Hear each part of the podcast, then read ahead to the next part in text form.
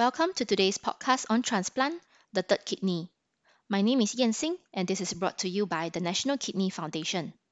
In this episode, we will address on common concerns of kidney transplant for end-stage renal disease patients.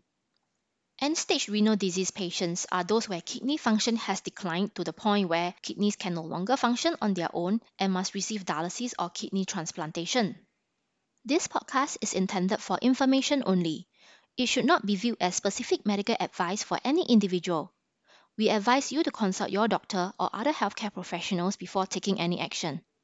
Today, we have Dr. Rachel with us. She is a consultant nephrologist at NKF. Hi, Dr. Rachel.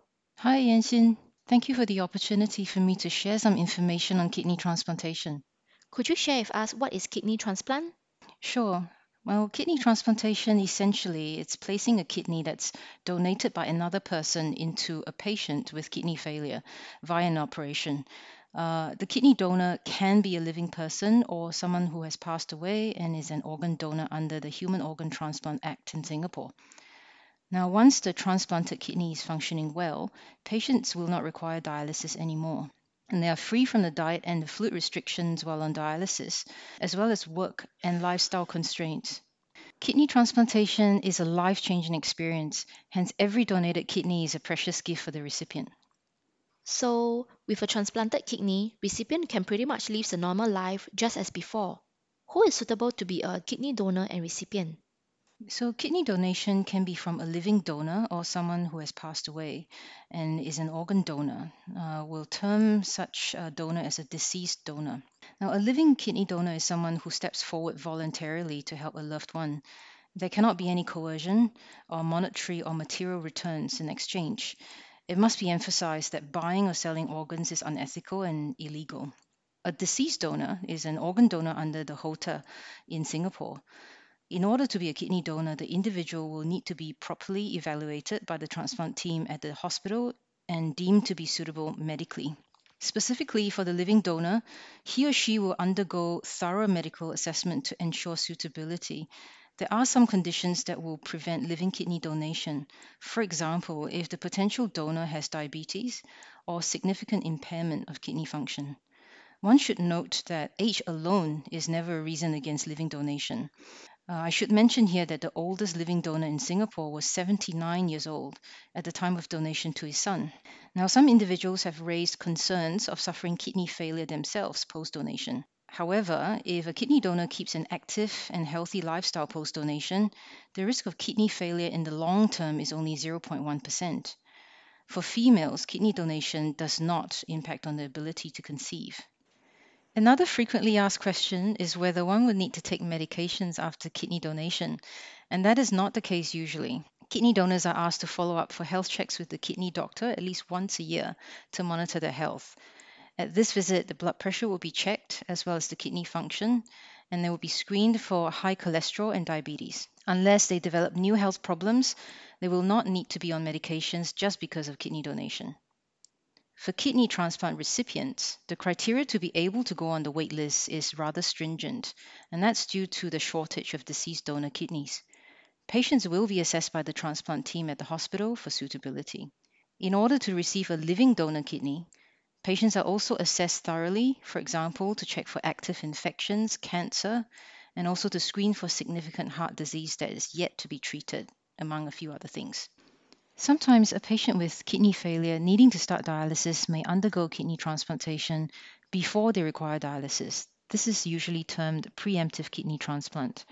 This enables them to avoid the long term and unwanted effects of being on dialysis.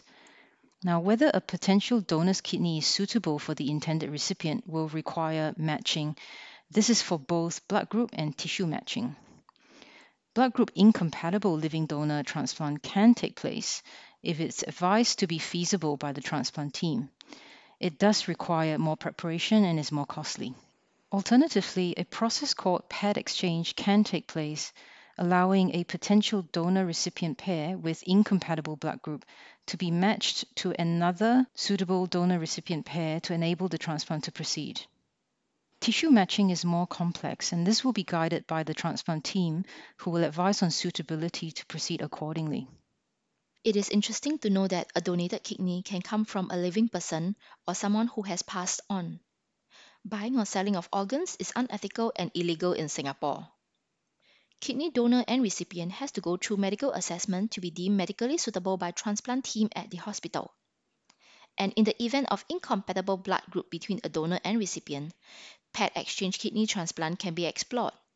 So, what is the waiting period for deceased donor versus living donor kidney transplant? The waiting time to receive a deceased donor kidney transplant in Singapore is long, unfortunately. The average waiting time was 8.1 years in 2021. Historically, it has been 8 to 9 years, and this is due to the lack of organ donation in Singapore. For living donor kidney transplant, if the medical evaluation for the potential donor and recipient progresses well, meaning there are no abnormal findings during assessment, and they are deemed to be suitable, the transplant can happen within 6 to 12 months. What are the side effects after transplant surgery? Immediately after surgery, there will be pain around the site of operation, but this will be controlled with painkillers after the surgery.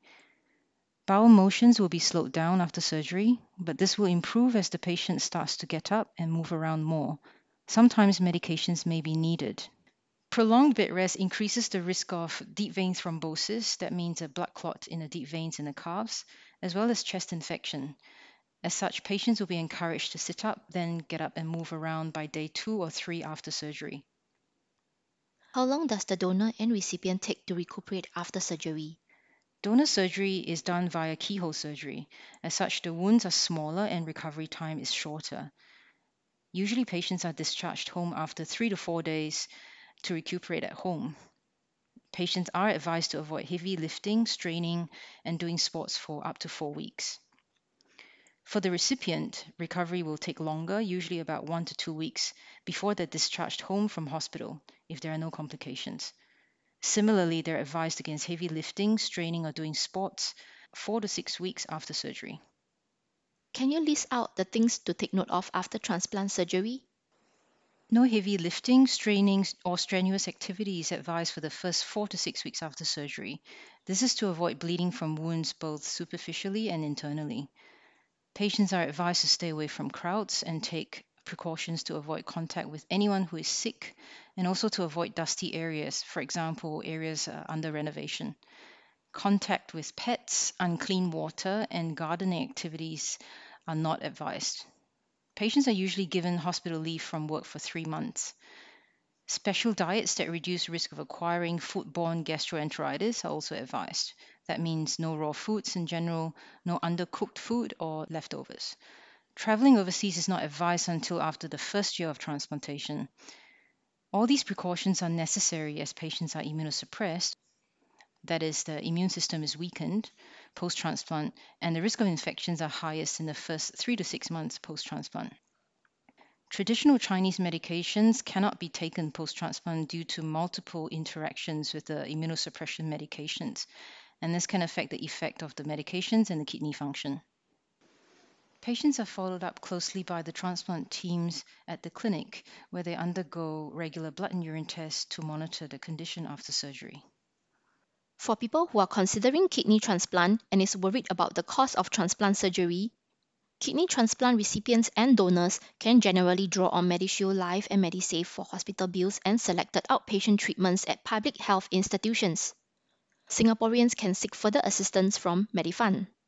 In addition, the NKF Kidney Live Donor Support Fund provides financial assistance to live kidney donors for kidney transplant related medical welfare and insurance. Singapore citizens and permanent residents who are referred by public health institutions and meet NKF mean test criteria can apply for this fund. You may wish to contact the National Organ Transplant Unit in Singapore at 6321 4390 or email to organ.transplant at notu.com.sg. The unit may be able to assist you with any further information you may need on transplant in Singapore. For more information on organ transplant, please log on to www.moh.gov.sg. We hope you find today's sharing by Dr. Rachel useful. Thank you, Dr. Rachel. Thank you, the pleasure's all mine.